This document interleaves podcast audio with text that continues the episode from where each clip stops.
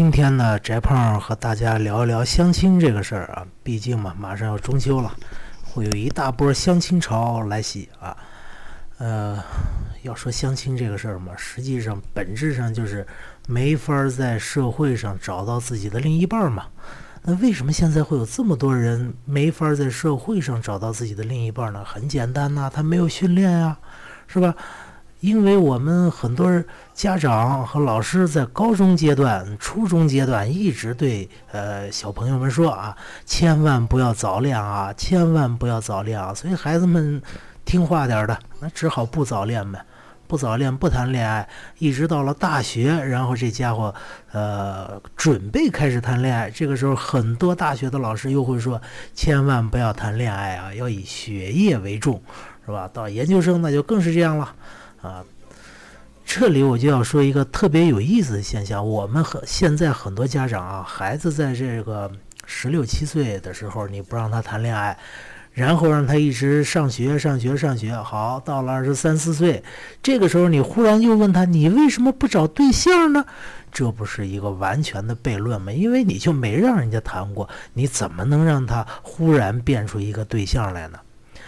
在这儿啊，我就要再说一个事儿，就是关于这个所谓早恋问题。首先，我认为这是一个伪命题。为什么呢？人类几千万、人类几百万年的历史里边，那结婚年龄都是多会儿呢？根本不是我们现在想的那么大呀。在我们的考古发现里边，人类的结婚年龄在原始社会吧，大概也就是七八岁吧，就可以结婚了。在我们现在世界上很多地方，像伊朗这些比较极端的地方啊，他法定结婚年龄也就是九岁、八岁这个样子。即便是在一些西方的发达国家，是像日本，是吧？韩国十六就可以结婚了，而我们这边却规定，男孩是在二十二，啊，男孩是在二十二岁，女孩是二十岁才可以结婚。这实际上和世界潮流有点不符合。那请问？当您听到这个西很多发达国家的结婚年龄是这么小的时候，您觉得您的孩子十六七岁找个对象叫早恋吗？这是第一。第二，很多家长呢说，我之所以不让孩子早恋，是因为要让孩子专心学习，考个好大学。可是啊，在这儿我还要再泼一瓢凉水，什么呢？很多孩子他有这种性方面的冲动，有这种感情方面的冲动，他就真的会影响学习吗？我看真的未必。反而在我教过的一些学生里边，有正常的情感生活的孩子，他反而对自己的情绪可以控制的比较好啊。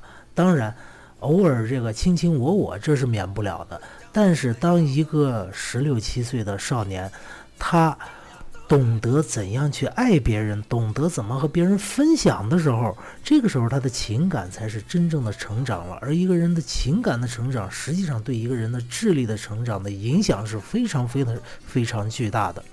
再举一个例子，我们著名的领袖毛泽东毛主席，他那个时候上湖南湘潭师范大学，一上大学呃，那不能叫大学，应该是个大专。他那个时候上大专的时候多少岁呢？大概就是个十六七岁。那个时候他就已经和杨开慧女士在一块儿了啊，这是我们的呃领袖人物，他是这样的。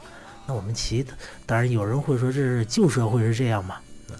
是我承认这的确是旧社会，但是这儿我要告诉你，早恋你挡不住，因为它并不是个真正的命题。孩子十六七岁有恋爱的心思非常正常。那为什么我们会看到很多例子，就是这小男孩小女孩啊和这呃另一半恋爱了，恋爱以后成绩下降呢？很简单，因为他有巨大的心理包袱啊啊！家长一直和家长和老师一直和他说，不要恋爱，不要恋爱，你要好好学习。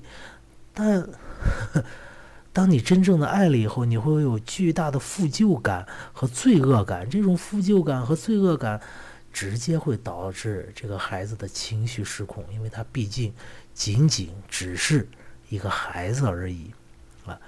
因此呢，我在这要说一下，翟胖对于所谓的早恋的态度是，首先我不支持，但是我更不反对。其次，如果一旦有孩子，包括我自己的孩子早恋，甚至有这个婚前性行为，我要和他说的是生理卫生，以及怎样建设一个美好的情感，怎样保存一份珍贵的感情，而不是跟他说不要早恋，因为他谈恋爱十六七岁并不早。好，谢谢大家关注。